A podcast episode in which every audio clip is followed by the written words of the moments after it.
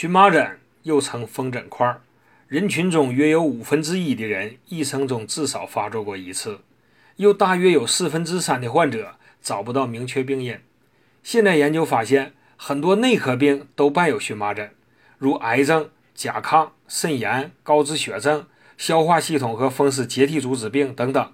正像中医说的那样，有诸内者必行诸外。可现代人多图省事儿，直接去吃抗过敏药。而所谓的抗过敏，只是抵抗了组织胺，它仅仅是过敏的中间环节，如同只救火不抓纵火犯，也不管理易燃易爆危险品。你说这个火患怎么可能断绝？所以要想长治久安，还得标本兼顾，例如喝汤药或吃中成药。如果是因为风热湿邪所引起的荨麻疹、湿疹和皮肤瘙痒，可选荨麻疹丸。